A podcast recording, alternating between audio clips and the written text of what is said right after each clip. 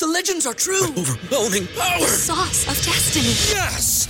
The most legendary sauce has arrived as McDonald's transforms into the anime world of WickDonald's. The greatest flavors unite in all new savory chili McDonald's sauce to make your 10-piece Wick Nuggets, fries, and Sprite ultra powerful. Unlock manga comics with every meal and sit down for a new anime short every week only at WickDonald's. Ba-da-ba-ba-ba, go! At participating in McDonald's for a limited time while supplies last.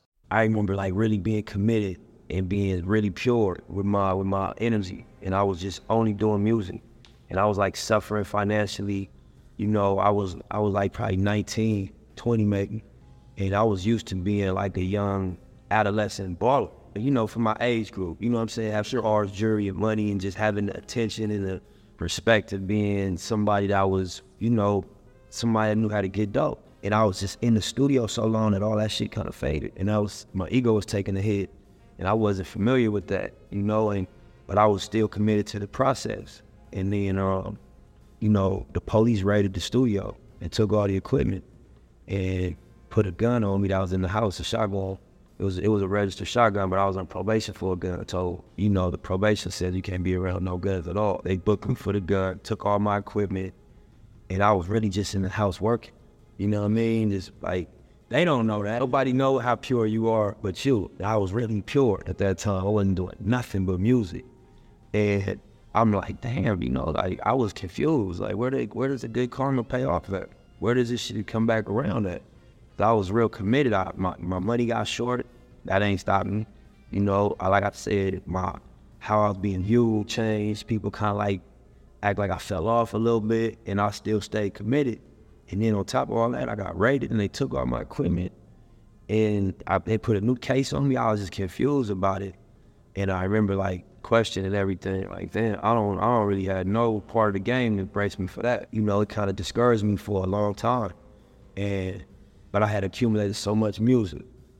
But I, from from when I got raided, I stopped really recording every day and got back into hustling full time because I'm I got to fight a case now and I need a lawyer and uh, probably like six months to a year later, uh, a person named Johnny Shipes, he was he was uh, an executive at Epic Records. He had a joint venture up there at Epic.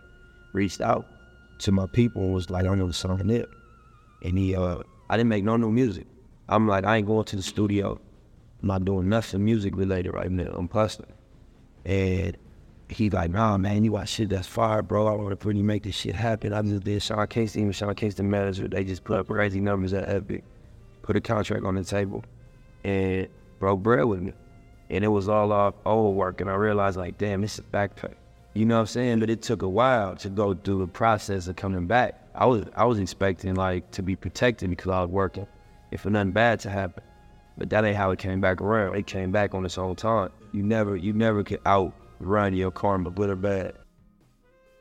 I think as human beings, everybody has a natural gift and a natural passion, but then you go outside and you get influenced and you, and you feel pressure from, from what's going on outside.